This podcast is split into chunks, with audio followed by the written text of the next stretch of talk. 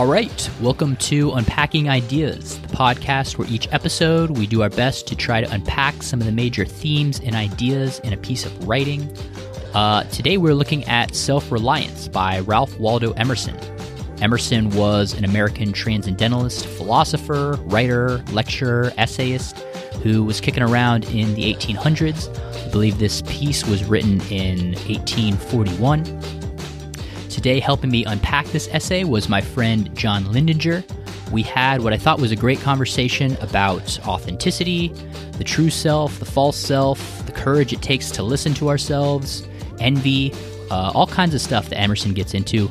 So, without any further ado, here is my conversation with John on self reliance. So, you had read Emerson before. Had, had you read this essay before? I have read this essay, I believe the first time encountering it was 2016, maybe. Okay. But I didn't really grasp a lot because this is my second read now. I didn't grasp as much because it's the same physical copy. So I was able to see my actual highlights from 2016. And I had missed a significant amount of information, uh, which is very refreshing because it shows me I've intellectually grown, I hope. Um, so, yeah. Yeah. I've read it in the past at least once. It is cool to like see where your mind was, you know, at different mm-hmm. times because there's either things that maybe were like more relevant to you in 2016 mm-hmm. or yeah mm-hmm. like you said you just like you know hadn't maybe like reached the stage of development where some of the things right. that he said were actually like making sense right i know at least when i initially uh, started to transition into like philosophy and like deeper like prolific or intellectually stimulating works like this uh, and out of like self help, very practical, like surface level, watered down stuff. When yeah. I first made that transition, I was subconsciously looking for like quotes. I think. I think mm. that's how I was like training my mind to scan a book. I would like just blow through a page, and then if I saw like a particularly powerful adjective, I'd be like, "Hold on, what is that adjective connected to? Is it connected to like a, a short, concise, powerful statement? Let me highlight that. That's a quote." Sometimes I would see actual quotes that I've heard other authors or speakers say in paper and be like, oh, that's where it came from. That, so that would make sense. And I think that's kind of the way I was reading this book in 2016 because I do the things I do have highlighted. They're very concise. You know, they're very potent. They're like mm. some of his most famous, uh, famously quoted lines, um, and they're not really. They're taken without their context, which kind of diminishes them a little bit. I think.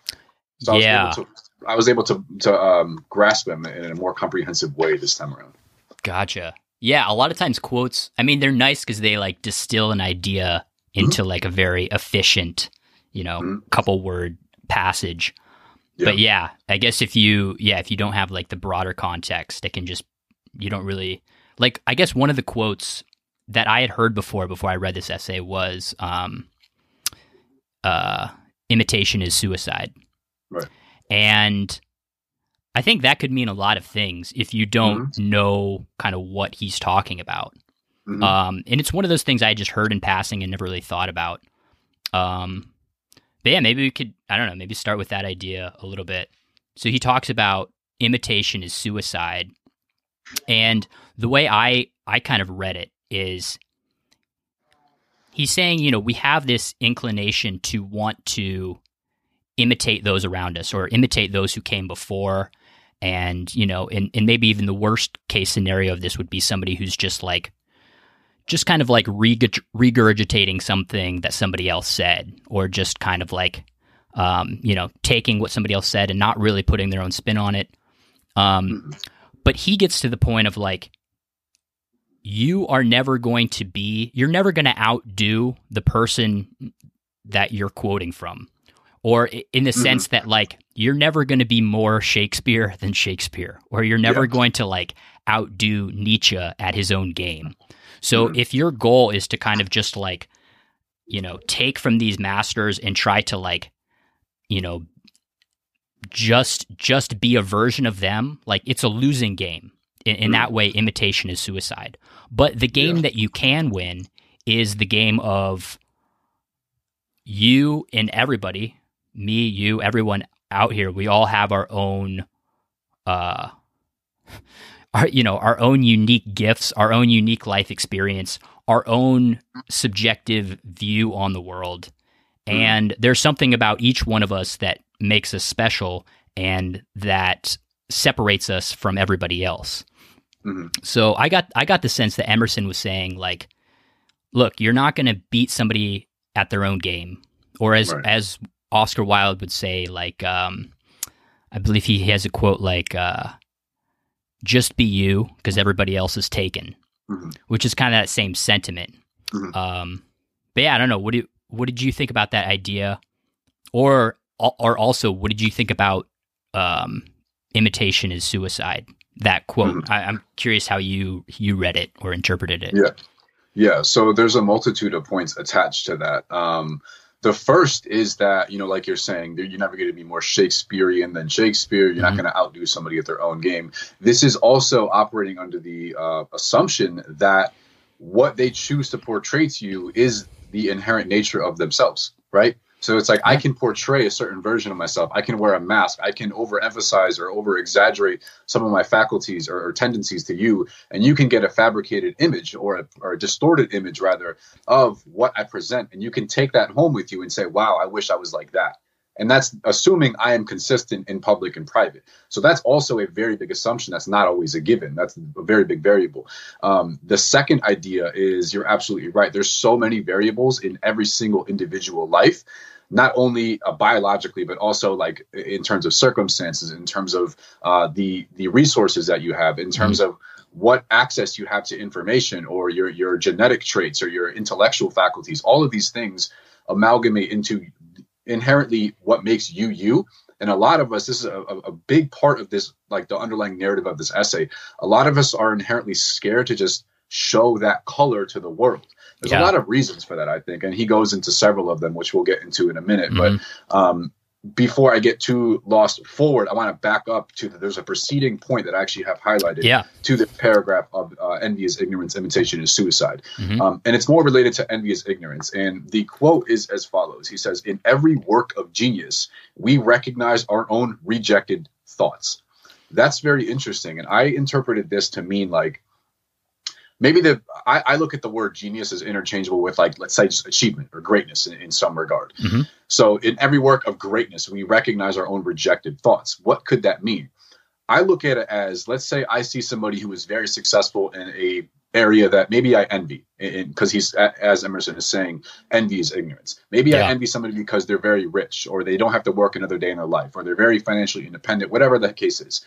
And why it would be why it would be reflecting my own rejected thoughts at me would be that I once entertained some sort of this causal link that would have got me those final circumstances, right? Totally. So it's like back up that person, rich person, 10, 15 years ago. They might have been in the same circumstances as me. If I were paying attention to my circumstances in front of me, I could put my head on work and get those results. That's kind of how I how I, how I interpret it to mean like our own alienated majesty because we're depersonalizing our own thoughts because we don't truly know who we are. Uh, because a major reason why he also goes into this, we don't spend enough time in solitude, which is a big thing with Thoreau as well. Who they, they very um, the transcendentalist movement. There's a lot of congruences with like solitude, the inherent the inherent power of the individual, and the potentiality of society, uh, like continually degrading that out of the individual. And I think there's a lot of reasons uh, for that Yeah. but it's a very it's a very powerful sentiment as he's saying um, there's a time in every man's i actually i actually did funny enough a very deliberate like dive into this particular paragraph before like there is a time in every man's education where he arrives at the conviction envy is ignorance imitation is suicide. So that's predicated on a lot of ideas that first of all um, every man's education which means deliberate education. If you look depending on how deep you want to take that particular sentence education, the root word educo means to develop from within, to draw out from yourself. Doesn't mean from external stimulus. It means education from Right. inside. Well, and that's a So good a lot of good Go point. Well, I was going to say that's a good point because I think probably most people, including myself, when we think of education, you know, we're thinking of learning facts or or reading other people's books, and that's that's not what he means here. Actually, he Mm, spends a lot of this essay kind of attacking that form of education. yeah. So Yeah. yeah, but but yeah, sorry to, to cut you off. No, it's fine. Mm-hmm. Yeah, that's absolutely right. It's, it's it's often conflated with that. Mm-hmm. Um, like exogenous, I would almost argue indoctrination sometimes instead of education. Um, and the second part of that sentence is equally as powerful. He arrives at the conviction that envy is ignorance. It's not like a vague hope. It's not like a ethereal like I have an inclination that envy is bad. It's no envy is ignorance because uh, it's it's it's completely jettisoning and discrediting all of those variables we just talked about and it's ignoring all of that and it's ignoring all of the variables the other person has and it's saying I want to be that person. And it's when you do that, you are immediately cutting off all of your variables. You're immediately cutting off all of the causal factors from from cause and effect from the time you were born, even preceding your life. You could argue too with your parents, grandparents, etc. You're cutting all of that off, and you're just saying you're burning that wick. You're burning those strings dry. You're just trying to jump on another timeline. It doesn't work like that. So that's right. why I think it's like symbolic to represent suicide because you're ending that that mm. link. You're trying to. Yeah, I like that a lot. Yeah, in in the idea of comparing yourself with another person, it, like that endeavor is it's you're set up for failure before you even start because, like you mm-hmm. said, mm-hmm. it's it's not a one to uh, mm-hmm. Thing. You know, we we could go through you know thousands of variables that distinguish. You know, okay, are we going to compare just my um, you know, my painting to Van Gogh's painting, or are we right. going to compare also my, um, you know, mental health status or how much wealth that I have? You know, right. we can keep kind of go down this list. And yeah, if you're trying to just compare yourself in one area, it's just it's not the right comparison. Mm-hmm. Um, yeah, and I also like what you said about, uh, you know, a lot of times when we feel that feeling of envy, it is. It's because we've we've had maybe even maybe it was something that was in passing or that we weren't conscious of it, but somewhere in our head there there is that thought of like, man, I could have been that person. Exactly. You know, or or I'm seeing that person do something that I really want to do or that I really wanted to do. And you know mm-hmm. what? They're doing it. And that mm-hmm. makes me feel a certain way. Yeah. And um it's funny actually. The last uh, podcast we read Montaigne, and he said something along the lines of, "If you see somebody who is like super successful, and they are like of the same skill as you, mm-hmm. you will automatically like tear them down." Mm. And I think that it kind of gets into the same thing because, you know, say here I am working my nine to five job and I see somebody out there who's like super famous doing something that uh you know I'm just as capable of doing but I mm-hmm. I didn't go after it. Mm-hmm. That makes me kind of confront that person and say, "Oh, that person sucks. They're a hack. Mm-hmm. Like, you know, they're they're not good." Uh, but really, like their skill level might actually be the same as mine. But the reason that I'm kind of coming down on them with all that brute force is because of that like envy and that um mm-hmm.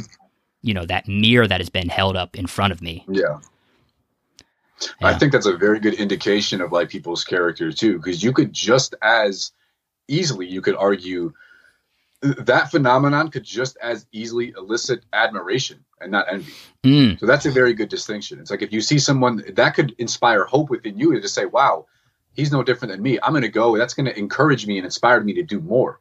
Whereas a lot of people, I think, and I've definitely noticed a pattern in myself, I'm not projecting, but a lot of people, I think, have this susceptibility to just automatically like express that as project, like projecting uh, a negative um, manifestation of that phenomenon to say envy to say bitterness to say jealousy mm. to attack other facets of their character. Oh they might be richer than me but they're not in better shape than me. Oh they might be this but i'm better than like comparing like that. I think it's to, to to make yourself feel, feel superior in one way because your ego has been attacked from that level of like from that discrepancy of you guys have the same skill but the circumstances and results do not match. Totally. Well and i've i've also noticed in myself that my ability to feel um like happy for somebody versus feeling jealous or envious of them has mm-hmm. more to do with my own kind of where I am in my life or sure. kind of you know if I'm living in a place of kind of fear and lack or a p- place of scarcity, I, I'm much more kind of prone towards jealousy or envy. But if mm-hmm. I'm kind of living in a state of abundance and I'm mm-hmm. I'm kind of happy with myself and I'm happy with where I am in my life, when I see somebody else succeeding, I'm more likely right. to be like, "Fuck yeah, man! Like, good for you." Yeah. Um, yeah. So yeah, it's interesting because it. I, I, think some of it has to do with the person and where they are. Mm-hmm. You know, looking out on that other person. Yeah, um, absolutely. And be, before we before we leave this one yeah. point, this is probably this line just like shook me when I read it. This mm-hmm. is immediately after the in, in, every work of genius we recognize our own rejected thoughts. Um, Emerson says, "Great works of art have no more affecting lesson for us than this." So essentially, this is the purpose of great works of art. They teach us to abide by our spontaneous impression. Like so, I look at that as to not censor, not attenuate, not enervate, not dampen, not adulterate your inherent uh, like expressions or, or, inspiration when you see something. So I think that's the discrepancy between the responses of this. So like if you see somebody like wildly successful or like prolific in their own regard or very very competent, and you are inspired to again, what does he say?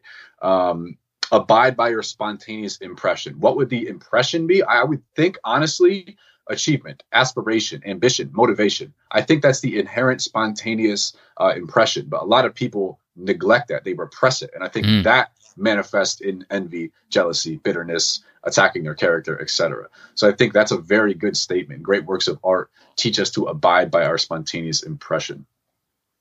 Yeah.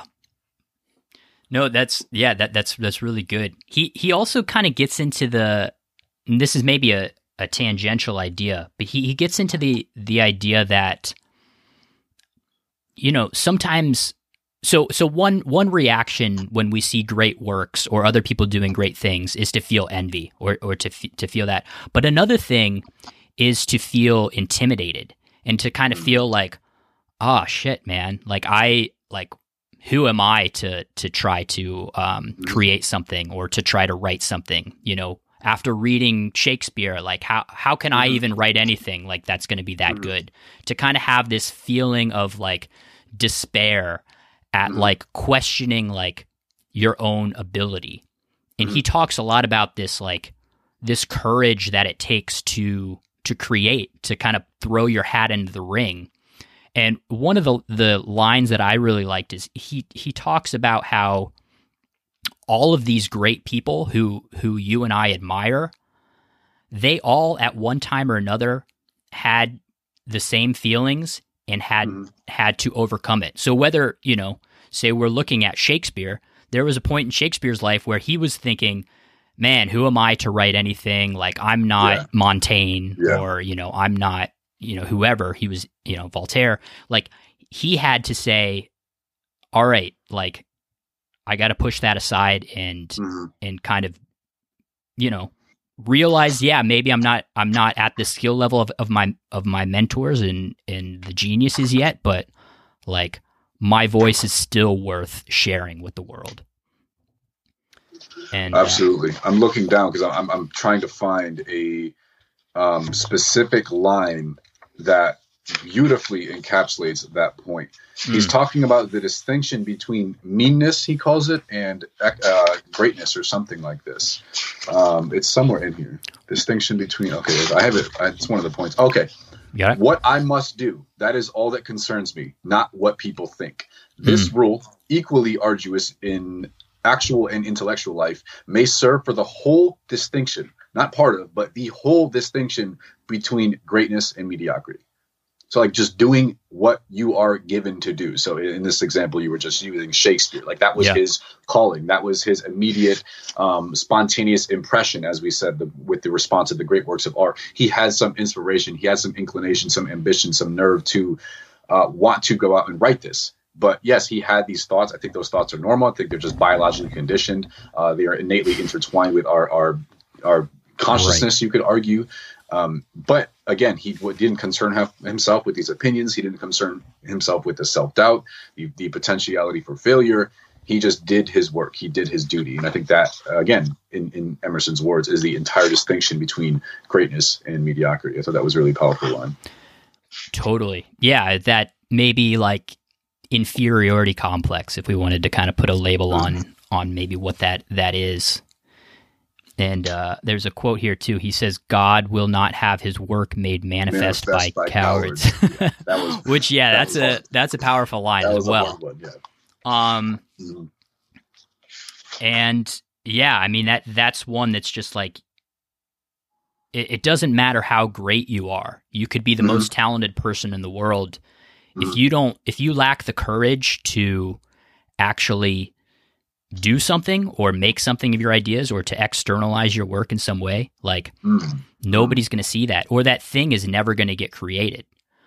Uh, so I mean, a lot of it, a lot of it comes down to courage, because mm-hmm. I mean, yeah, we can use Shakespeare, we can use anybody. I'm, I'm sure there were, there have been in history other people with the genius of Shakespeare who sure. maybe lacked the courage to write a play or you know to, to create whatever work that is.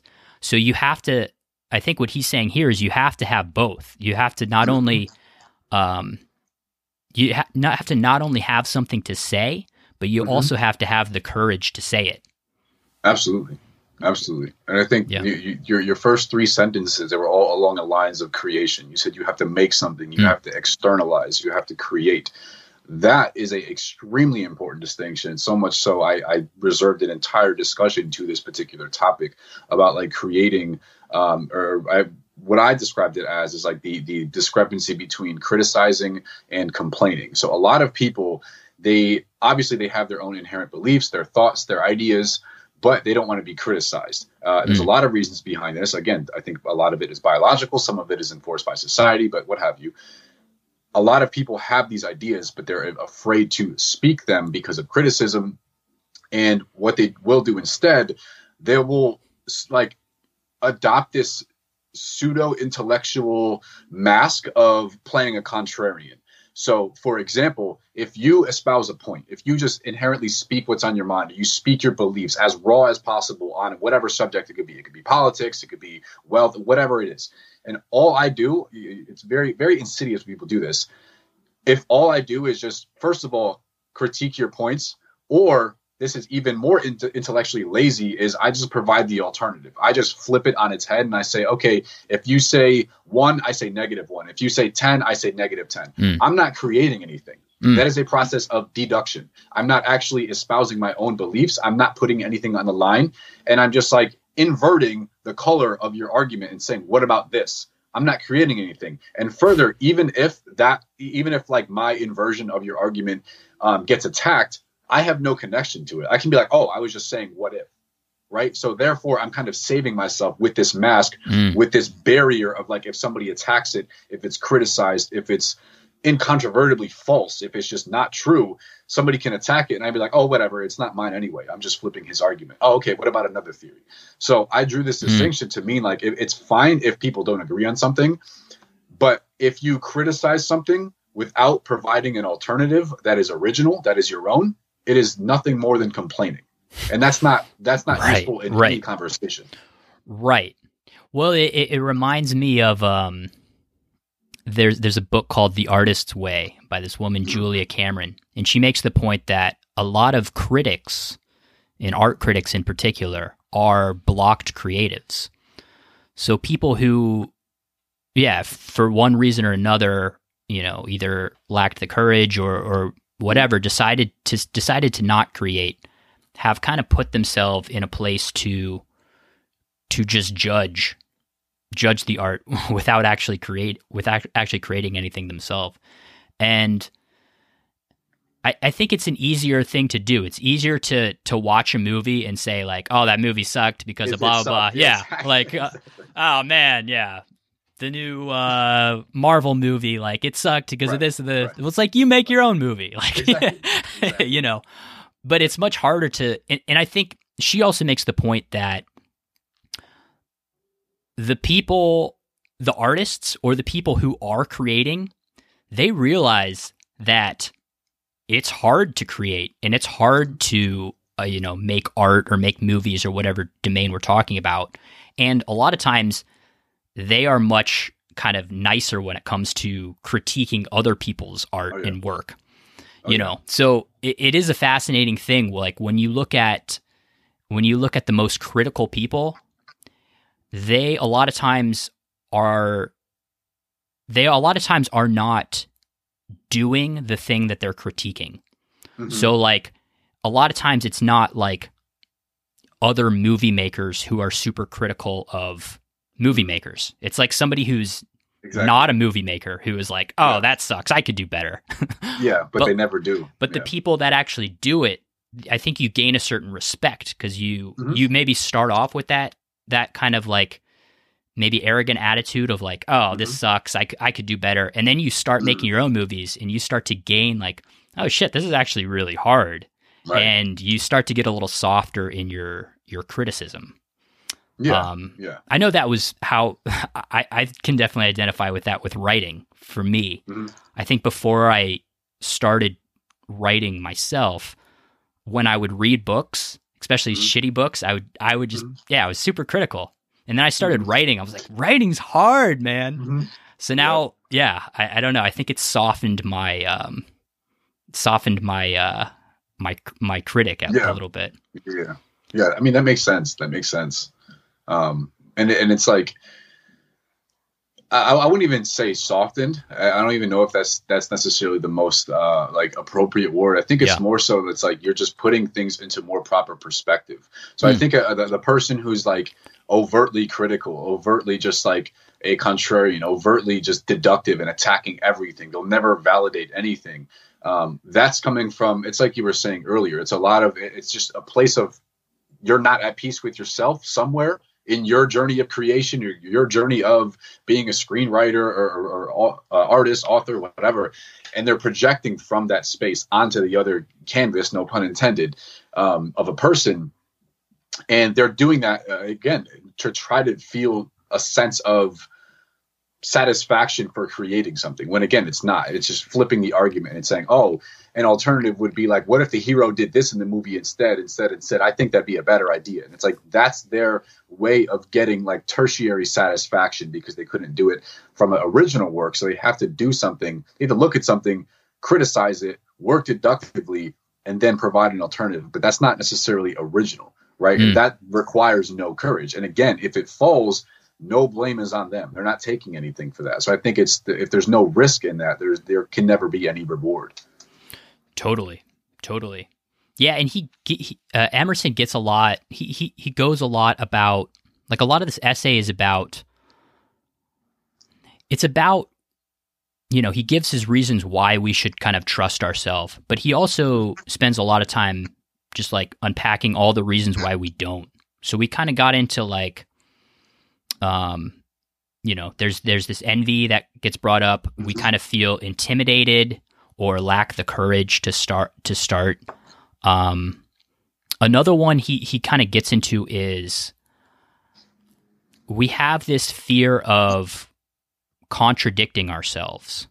And I think he calls it consistency. We have this need to be consistent with the people we were yesterday. And that you know, if I've kind of presented myself to the world in mm-hmm. in one way and, you know, maybe I've said certain things up until this point, if today my kind of true self, you know, my my inner constitution is telling me another thing, mm-hmm. I might uh I might abandon or not listen to that voice because it's not consistent with this uh this person that I have been up until this point and he gets a he he goes as far as to say don't worry about that like don't mm-hmm. worry about contradiction mm-hmm. Mm-hmm. which this kind of this kind of baffled me um i maybe not the idea as much as how strongly he he puts it uh, and maybe i'll pull up some quotes but he mm-hmm. here we go he says a foolish consistency is the hobgoblin of little minds and then later he says, Speak what you think now in hard words, and tomorrow what tomorrow thinks in hard words again. Mm-hmm. Though it contract everything you said today. Or excuse yeah. me, though it contradict everything you said today. Yeah, so yeah. it definitely is interesting. Um, I, I I am on the same page with him on it for the reason that, like, as you're saying, I think the words you use, the particular verbiage you said, as you present yourself in some way, versus as your inner true constitution of your nature. So it's like presenting yourself. That almost like implicitly implies versus through the language that you use validation or attention or affirmation from other people from outside source mm. Right? So it's like you're saying publicly like oh I, be- I believe in this. This is the right way to do something. This is what i believe. This is what i believe to be true. This is the best way to do this. Yeah. and then in private you're learning you're studying you're introspecting you're, you're doing all this self-analysis you're going you're undergoing character change. Um, i think it's it's intellectually honest to potentially change different routes because yep. that shows you've either grown, that shows you've looked at something from a different perspective. It shows a more comprehensive life worldview mm. on something. So, and and I think this this made me think of a quote or like a saying, an axiom. I don't know who said it, but it's like if you if you always speak the truth, you never have to remember anything. I, I always love the mm. idea behind that because you don't have mm. to uphold an image of something that you told somebody a week ago because you were lying or you wanted to exaggerate some sort of your some yeah. some aspect of your character or a faculty or whatever it happened to be. If you always just show up as you are in public and private uh, and just say what you believe as he's saying, um, what does he say? Something with like cannonballs. Um, yeah, words as hard as cannonballs, and tomorrow speak what tomorrow thinks in hard words again, even if it contradicts itself. Regardless, you're showing mm. up as your most authentic self in every single present moment. I think it's a very, a very difficult way to live, but I do think it's very admirable. I think it's very noble, and I think it's very mature and intellectually honest to do that. Because, like I said, you're not going to believe one thing and just retain that belief uh, until yeah. you are, you know, old age, unless you're just operating a, under a lot of cognitive biases and confirmation right. bias. Like, right. Well, yeah, and, and I think he's aware of you know before we he he didn't know about cognitive biases, but well he he knew about cognitive biases, but but maybe not uh, you know they hadn't been uh, verified by science sure. yet. Sure. But he was he was very aware that uh, there is this consistency bias that we all have, which is to be consistent with the people that we've been before. Mm-hmm. Um, but one thing I was uh, thinking about when you were you were talking was, so we have this need to to be consistent with you know the person we've been in the past and and be consistent with the things we've said in the past. But there is also something he talks about where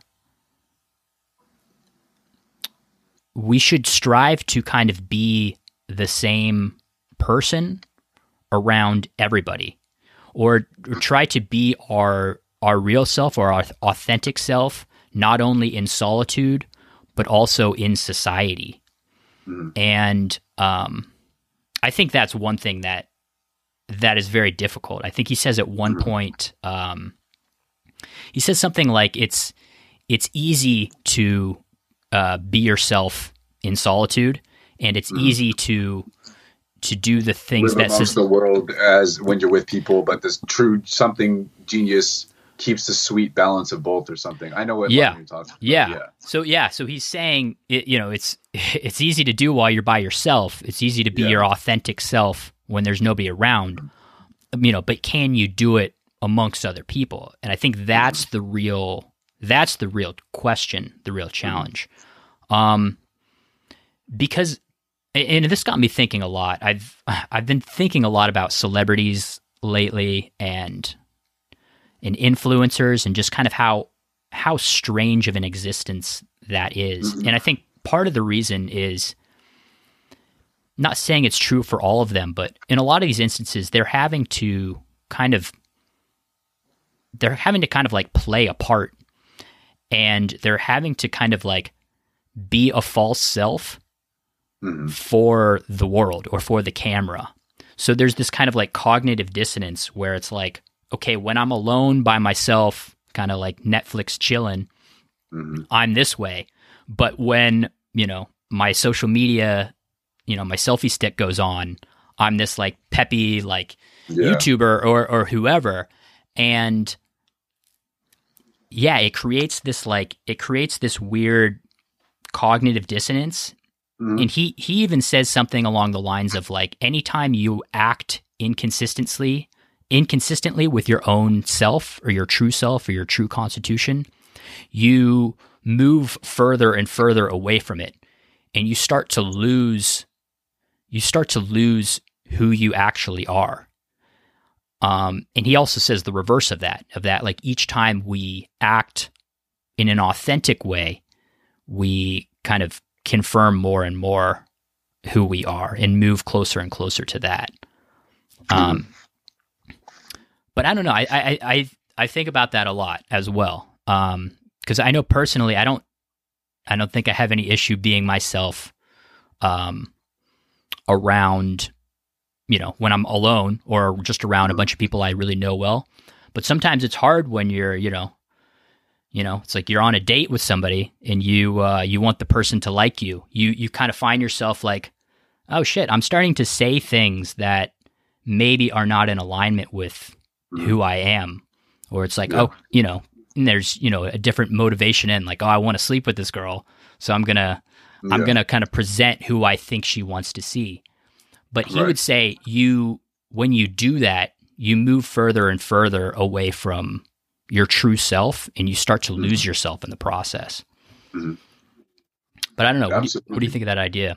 Yeah, so there. That's actually a. I had a. Uh, I had a few annotations here um, on this point, and similar to your um, like account of when you're not feeling you know successful or competent or like you're succeeding in your realms you'll then project on other people mm-hmm. i've done this same thing it's a very uh, or has been a very detrimental pattern i've done a lot of work on it um, with like internal versus external validation mm-hmm. so when i can't or I, I, have a hard time validating myself or giving myself appreciation or praise or saying yeah you did a good job like pat myself in the back um, as a precedent it's very I have a less, I have a lower propensity to do that because I have very, very high standards of myself from a lot of inherent conditioning things. Uh, but nonetheless, if I have that very high standard of myself and I don't meet it, I think the psyche still needs some type of affection, uh, uh, um, like affection, attention, validation of some sort.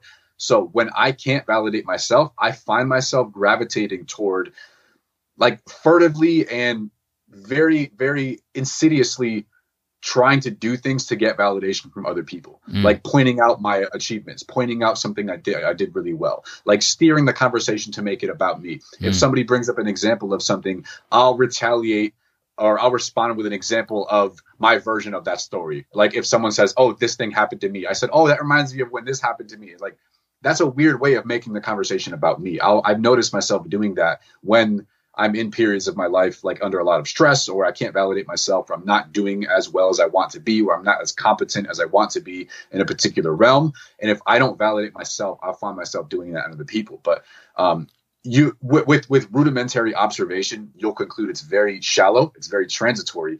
No matter how many people do it, no matter how many people validate you, no matter how successful you get at doing this, even if they're not aware, it's never penetrating. It doesn't actually get below the skin level. Um, yeah. So it's not truly rewarding. It's not truly fulfilling for you, um, no matter how much external validation you get. And I think there's a lot of um, a lot of issue with that today with social media and like the projected idea of reality, this false self, as you're saying, with these influencers, with celebrities, and a lot of them behind the scenes are just like miserable, lonely, mm. isolated. Uh, you know, so well, interesting discrepancy. You, I think I, like what you said. That it's it's kind of a, a, shallow victory or a hollow victory, right? Even because if you know you're portraying this false persona, this false self to a person, you know, say we'll use the the influencer example. Mm.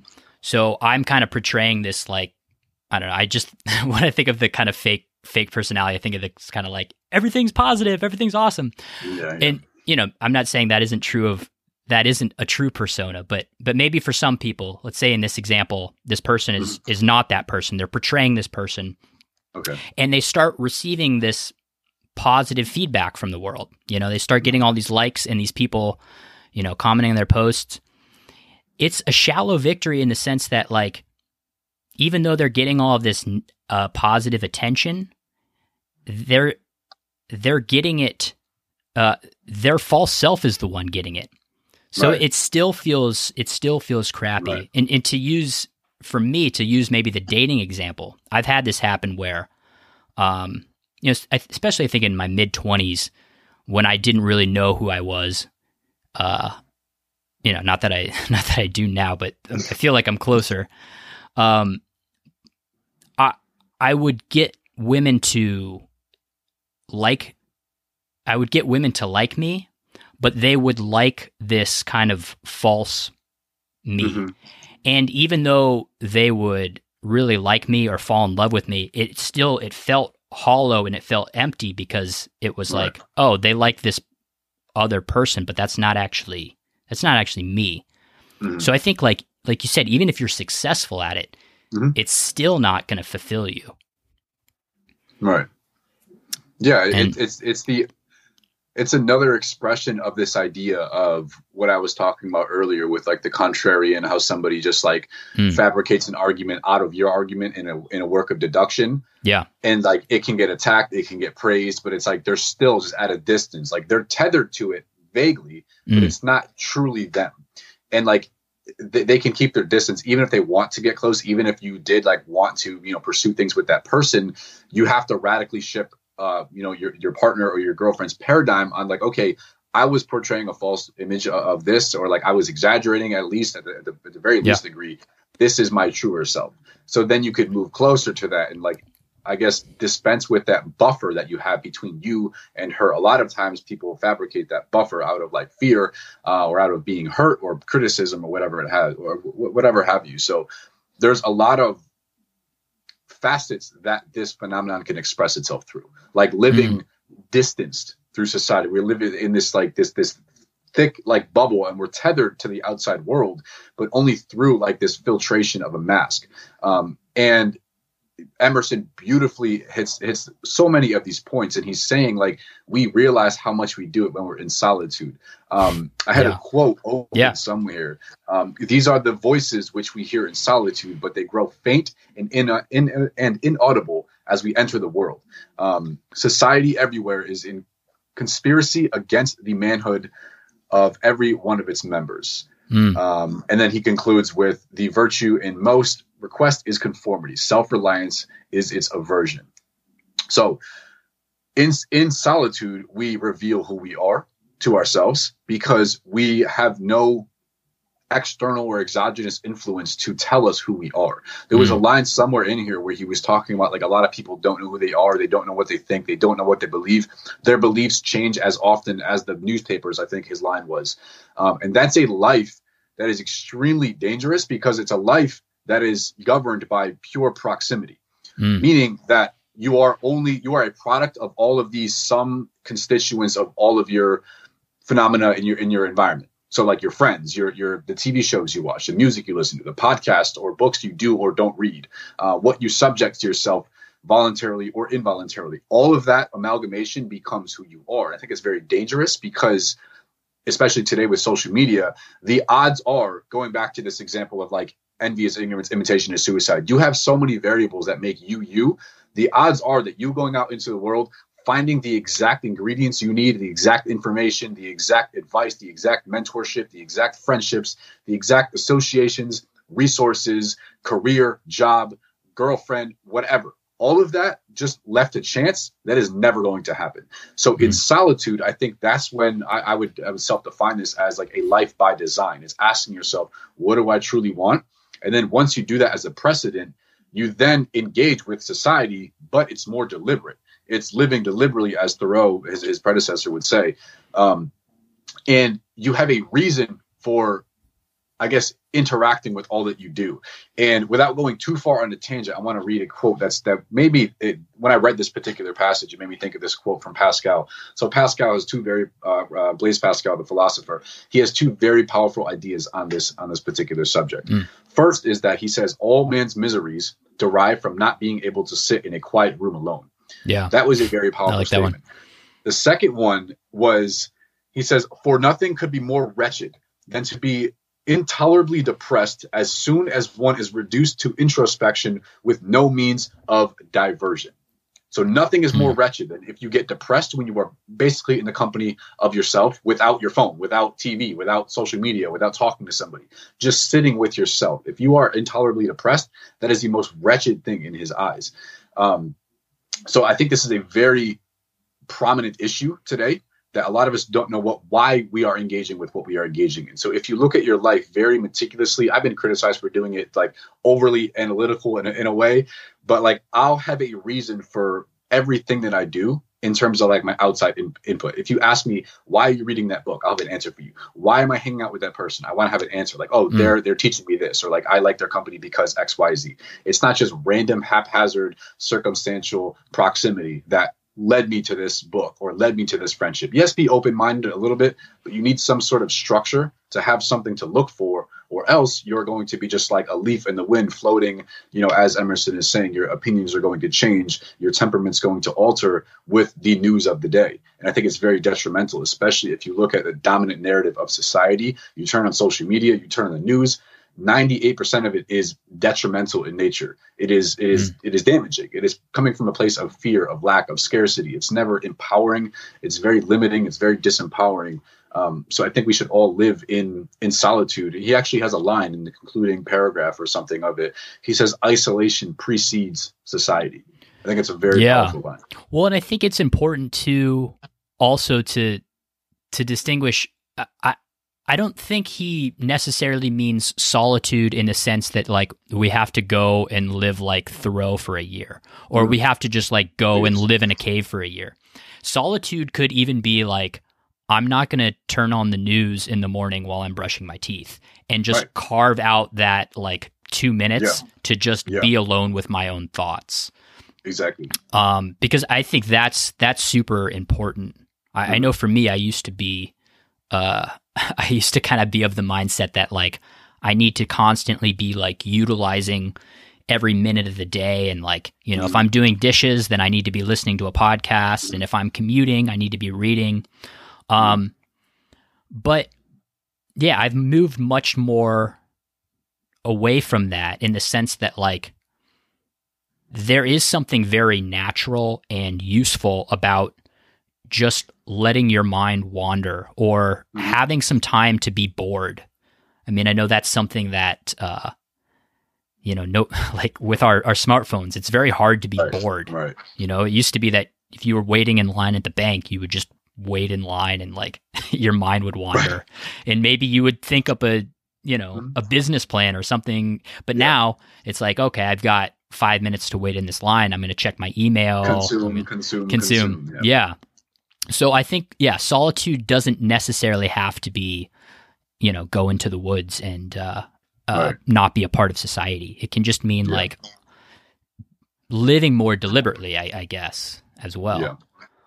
Yeah, I look at that process as like symbolic to represent the value of like what meditation has done for me, for example. So I mm. look at I, I look at it as a metaphor, as imagine yourself going out in the day. Just think of the literally thousands and thousands of different opinions you're subject to, most of the time involuntarily. Um, like you'll hear a ad ad on the news, or you'll hear an ad on the on your radio, or even uh, something on Spotify or Pandora, whatever. Just the ad. Just you're not you didn't choose to be subjected to that information, but like it was just inundated at you. You were yeah. blasted. Um, or it's someone complaining at your job or your work or coworker, or someone calls you, or someone texts you, or someone sends you a message on Instagram. All of this information I look at this to symbolically symbolically to represent like think of when you're in solitude, when you are sitting by yourself, when you're letting your mind wander, as you're saying, you're standing in line at the bank, you don't have to be in the woods, just like sitting with your own thoughts. Look at that as like the bottom of the ocean floor. And all of the sand, like if you struck the bottom of the ocean floor, obviously there's not as much current, it's not as, as frequent down there. So a lot of it is like just dissipating and floating around. And it's just mm. all noise, opinions, opinions, uh, information. Some of it's relevant, a lot of it's irrelevant. Some of it's facts, a lot of it is nonsense.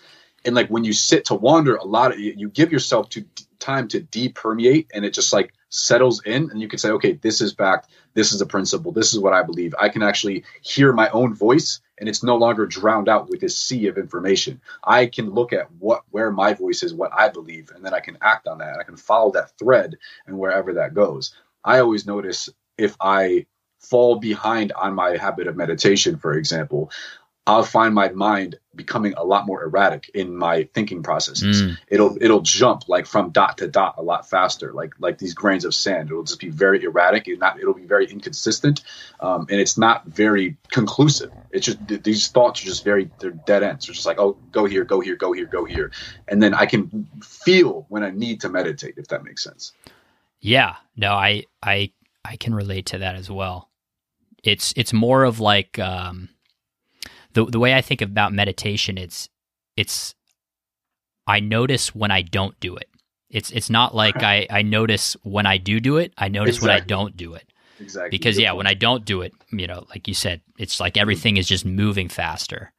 Mm. And this this idea of eh, you know Emerson doesn't use the word meditation, but he talks a lot about uh, what some people I think could could describe as meditation, because um, he talks a lot about connecting with his inner conscience, with his his inner uh, his inner voice, and he, he has this this quote I really liked. He says, "I like the silent church before the service begins better than any preaching," and he talks a lot of, in this essay about intuition and a lot of what he talks about as God um, is this kind of inner voice, is this this divine inspiration that he believes comes to us in these flashes of insight.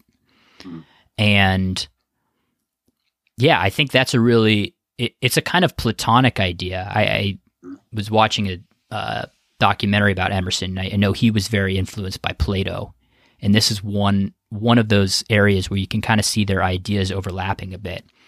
In that he he believed that divine divine inspiration or divine insight that is the the kind of truest thing in the world, and that hmm. that's where we should be looking for everything from what should I do with my life to how should I live to he even says like what is right and what is wrong. Mm-hmm. Um, and I think there's a, a, passage in here where he says something along the lines of uh, what is right is what is in accordance with my inner constitution, and what is wrong yeah. is, is what is not.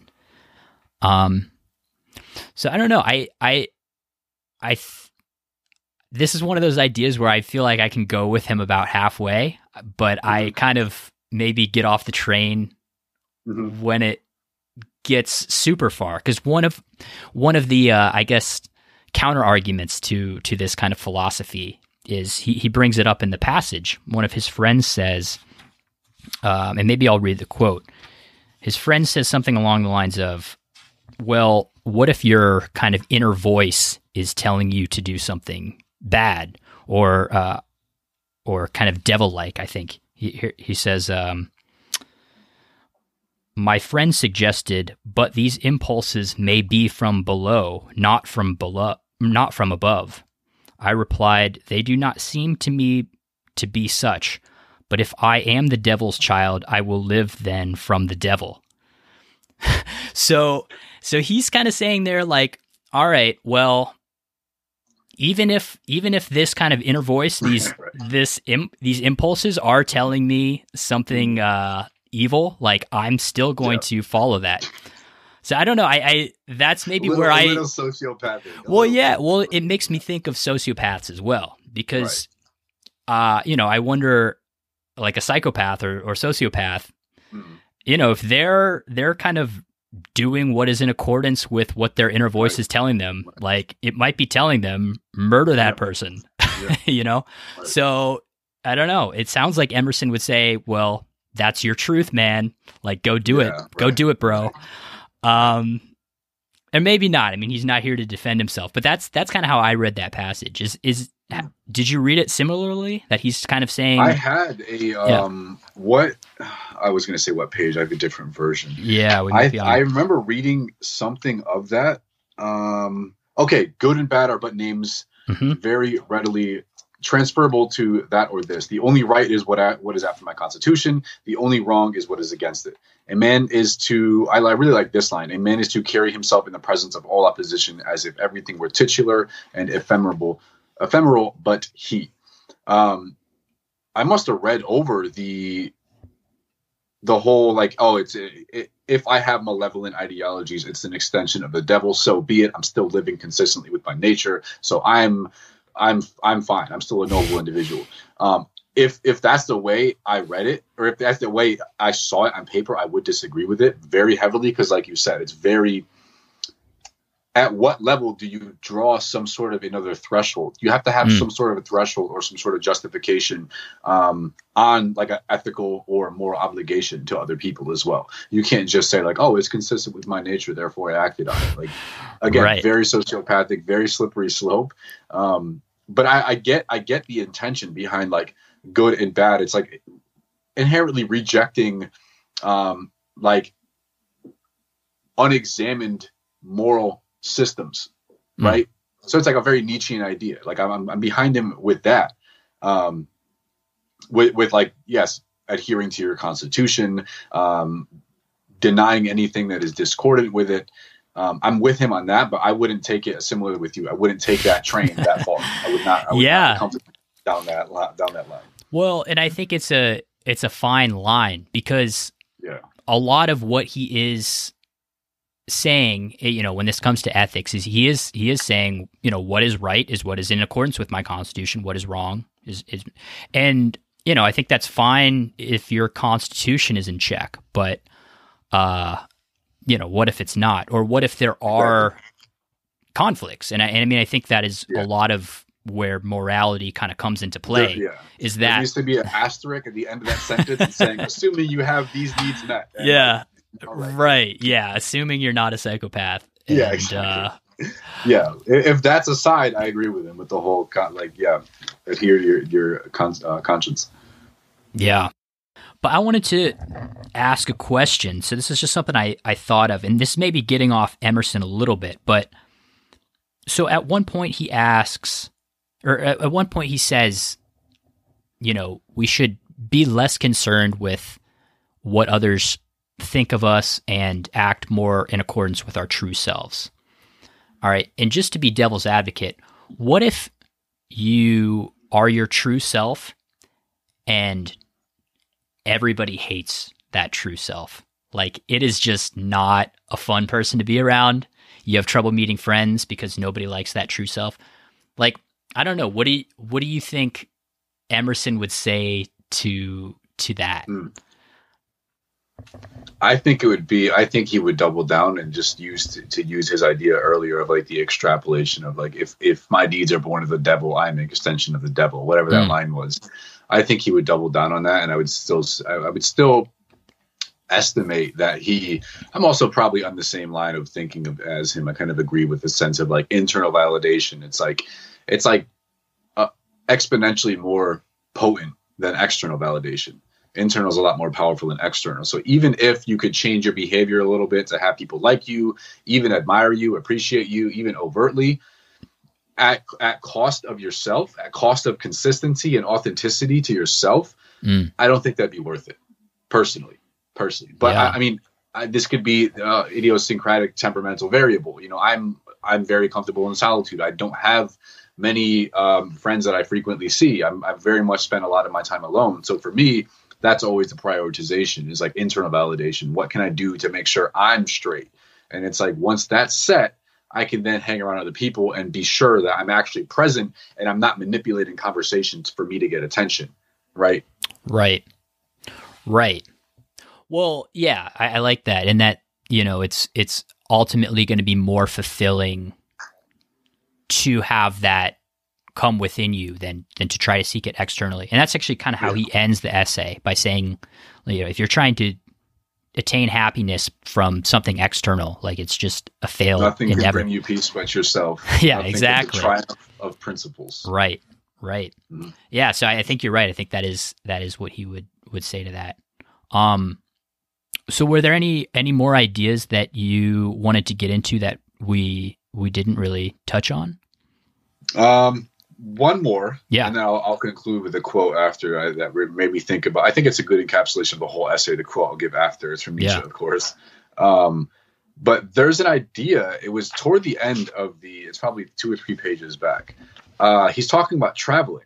Traveling Hmm. is a fool's paradise, and he's almost. It, it almost sounded like he didn't like traveling. He was kind of has a condescending attitude toward it. I got his intention of essentially to summarize my my interpretation. He's saying like if you're using it as a means of diversion, that's not effective. It's dangerous. He's saying he gives the example like at home, I dream that I am at Naples. Um, at Rome, I can be intoxicated with beauty and lose my sadness. I pack my trunk, embrace my friends, embark in the sea, and at last wake up in Naples. And there beside me is the stern fact, the sad self, unrelenting, identical that I fled from. So I think it's important to ask why you're, um, I guess, traveling, why you're doing things to to are, are you moving to escape from your everyday circumstances or are you are you moving from a different intention and that kind of brought up the question like what should be the proper motivation behind travel i guess that's a question i kind of had yeah. I don't know. I'm I'm personally I'm for travel. I no for sure his for sure. point his point is noted. I, I get the point that if you're doing it as an escapism, as a way Yeah. of not dealing with your pain, yeah. that is bad. But Yeah. I think you learn so much about yourself from traveling. And also, I think one of the reasons you you do this is maybe a bit of a tangent, but one of the reasons I think you, we learn so much about ourselves when we travel is because nobody knows us. So Mm. we are able to just show up at this new place and be our authentic selves. We don't have to kind of like slip back into these roles of Mhm. like, oh, well, I'm hanging out with my high school buddy again and right. he's going to expect me to because I think we do this a lot. We yeah. we kind of turn into what we think the other person oh, thinks we we are. you ever introduced two different friend groups to one another? Yeah. you notice the like weird internal like discordance? Like yeah. Yeah. that is. You know i've I- noticed that myself too yeah. you're trying to you're trying to upkeep like two different personalities you're like wait what am i doing Yeah. Well, and I think that that's what we were talking about earlier that there's yeah it's when you notice there's a bit of a an incongruency. Mhm. Um yeah, I I actually did this maybe 4 years ago or something. I threw a party and I introduced like it's like my sister was there and like some of my family and then like my kind of music friends and then kind of like my nerdy book friends. Yeah. and yeah, it is interesting to like watch yourself in that situation because it's like oh yeah. you don't almost don't know who to be hmm in a in Yeah. a in a certain kind yeah. Of and you're trying you're trying to moderate like the gap and the bridge between the two. You're trying to Mhm. find some commonality between like this group this group here's the expectations of this group here's the interests of this group generally speaking and like here is how to bridge this gap. So yeah i know what you mean. So, do you think Thoreau would say you should try to get to a place where you can be 100% authentically you in all of those situations? Or I, did I Good say question. Thoreau? I meant, I meant, you meant did say Emerson. thoreau but i, I know what you Emerson. Yeah. I I would probably think so. I think that's the like ideal. Now, do Hmm. I think it's practically attainable? Not really. I Yeah. don't think so because of the overlap that you have with people. Like you you I think encouraging one side of your behavior to come out more than others, that's not fabricating an image. That's just you knowing one side of me. Like you're saying, Right. like the book club friends, like I like I meet a lot of people in the intellectual realm of my life, and like I might not have a lot of other things in common with them.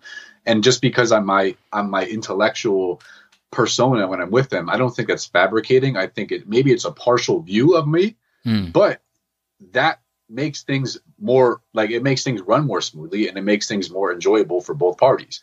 So if I was just like suddenly the entire constituents of my character in front of them, it'd be like that's that's, that's irrelevant. I don't like that. I don't care about that. I don't you know, so I don't think I don't look at that as fabricating. I look at that as just like selectively showing people parts of yourself. I don't think that's inherently bad.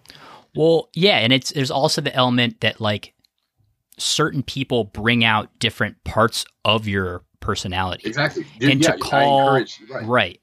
So, yeah, I don't necessarily think that like you know, when I'm with these certain friends, they kind of bring out this like goofy side of me. And when I'm mm-hmm. with these friends, they kind of bring out this like serious intellectual side of me. Mm-hmm. mm-hmm. And I wouldn't say either of those is a false persona. They're just different exactly. aspects of myself that are kind of like Exactly. Yeah, it's like an artist bringing out different colors in a in a painting or something. Yeah. Um, and to dis- and to dispense with all of that and be, you know, consistent in all, like you would I don't even know how how one interact that would mean one interaction would be the, the the precedent for all other interactions. You know, I don't really understand how that would even work. Mm. Like you're treating a, yeah. a, family member the same as the person you know from the gym, as the same person you know from high school, as the same person you. That's you can't do it consistently all, all, all across all all relationships like that. I don't think it works. Right. Right. Which again kind of comes back to like there's not maybe there's maybe not like one true self. There's yeah. Or there is one true self, but it's like, you know, certain people or certain circumstances can bring out different aspects of it. Right. And, and I think th- this actually reminds me of like, this is probably why it's like, since this is so like convoluted, um, why such practical like rules of life can speak so to help like when peterson says this is just came up from memory uh, tell the truth or at least don't lie Mm. Like tell the truth. You might not know the truth. You might not have a comprehensive view of what you're talking about. You it might be like in the process of being formulated, and that's all fine. But you at least know when you're deliberately being deceitful. Don't do that. Yeah. You know when you're doing that. Like don't fabricate an image. Don't over exaggerate your competence. Don't do these things because you know that's wrong, and you know you have to sit with that. That's a good point, and that it's it's sometimes easier to be able to tell something that you don't like or it's it's easier right. to tell something that is not you.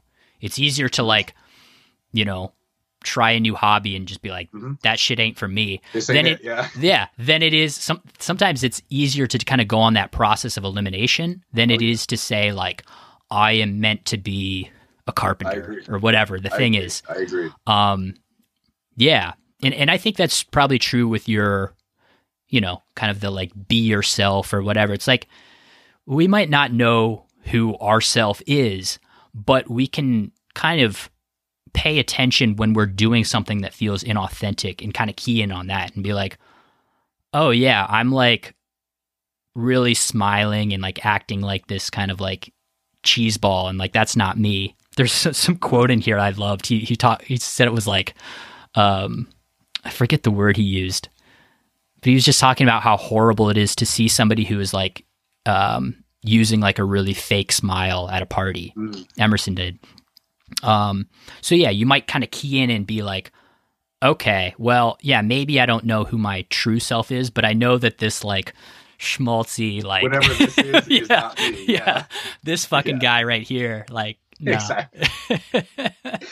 yeah, and we've all been in conversations like that where we'll say something yeah. or we're just like being like stupid small talk. We'll force ourselves to have conversation. You're just like, I don't care about this. Yeah. It's not me. Right. Yeah, we've all been there. Right. Yeah, and it's hard. I mean, it, I think it takes effort to to not fall into those roles. Mm, oh yeah.